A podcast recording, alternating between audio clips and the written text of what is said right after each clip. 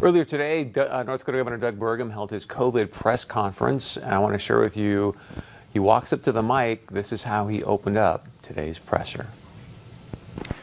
Afternoon, North Dakota. Uh, today, uh, statistically, uh, marks the worst uh, day yet uh, for North Dakota uh, during the pandemic.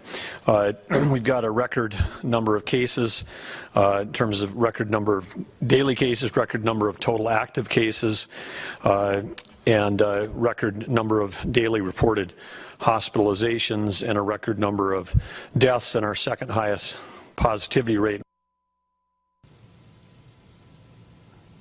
Worst day yet. What are we doing?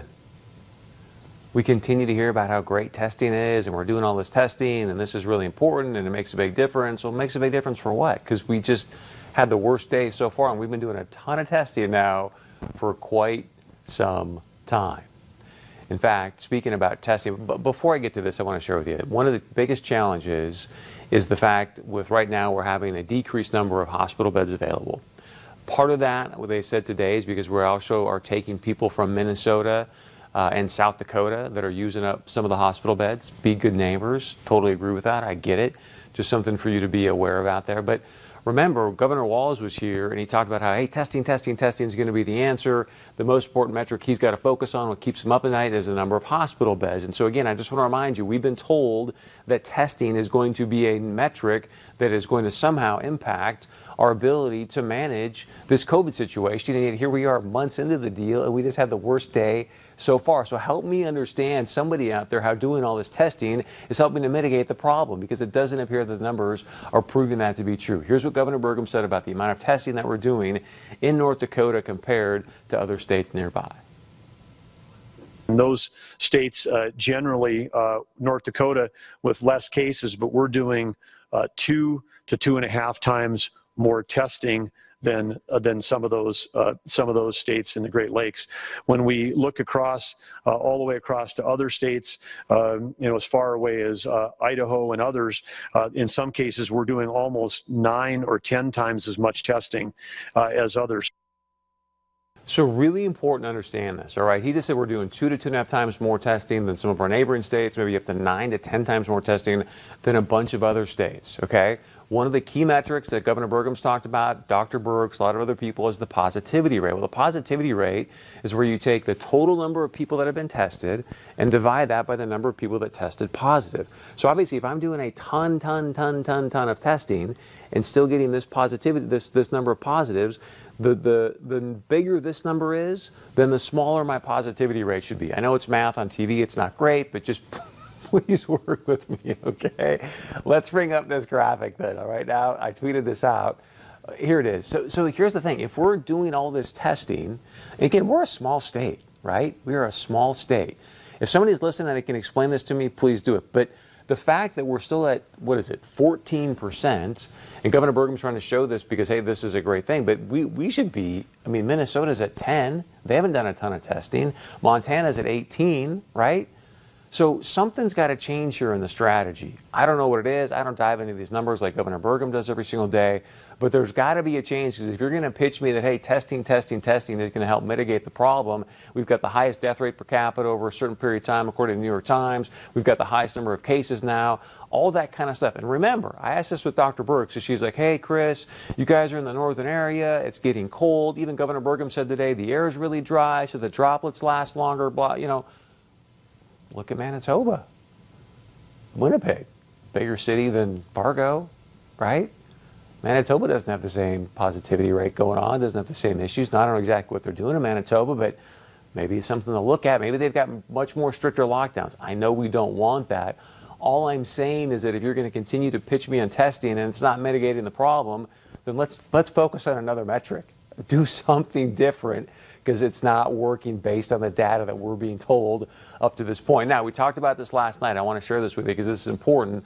Remember, Governor Burgum spent a ton of money on the District 8 House seat and then basically came out yesterday and said, hey, look, I've got a constitutional duty to go out there now and fill that seat. Well, according to North Dakota House Majority Leader Chet Pollert, uh, the Attorney General of the state, he has he does not have a right to just go out there and by executive power fulfill a legislative seat. There's a thing called separation of power. So thank goodness, at least somebody asked him about it today, the presser.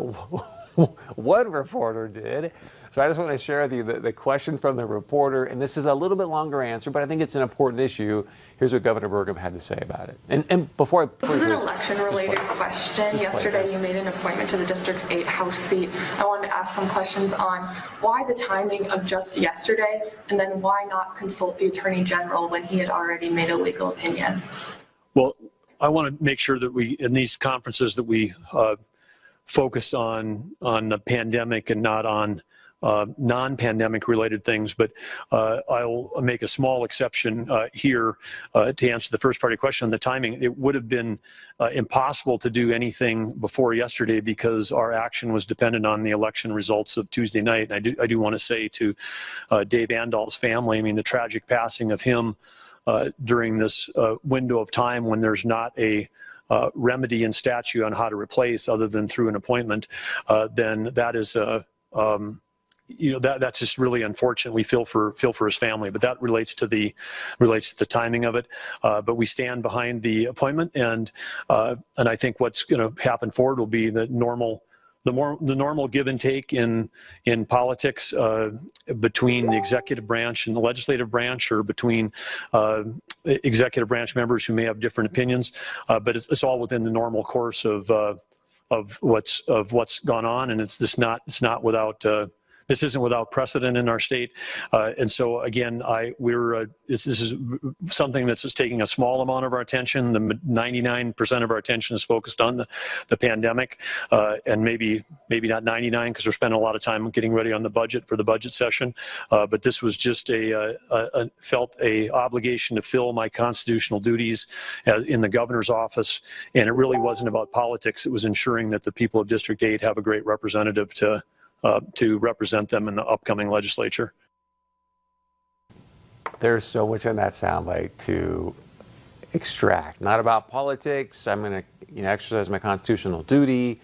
Then, if it's not about politics, let the people of District 8 make that decision, right? We talked a little bit about this um, last night, but I get it. When you drop a bunch of money into a particular House seat, you think, hey, you know what? I want to do whatever I can to try and fulfill that seat with a person that I know.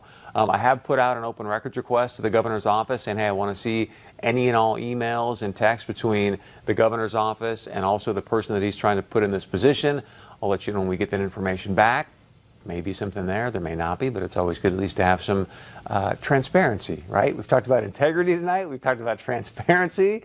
This is the place to be right now, right here on Point of View. So, all right, love to know your point of view on what we talked about there with what's happening. Oh, I know the last thing, real quick, uh, is the fact you said we're spending 99% of the time on the COVID situation. Well, then, why the numbers were they at? All right, email us, text us, leave us a voicemail. We'll be right back. Keep your home neat and organized.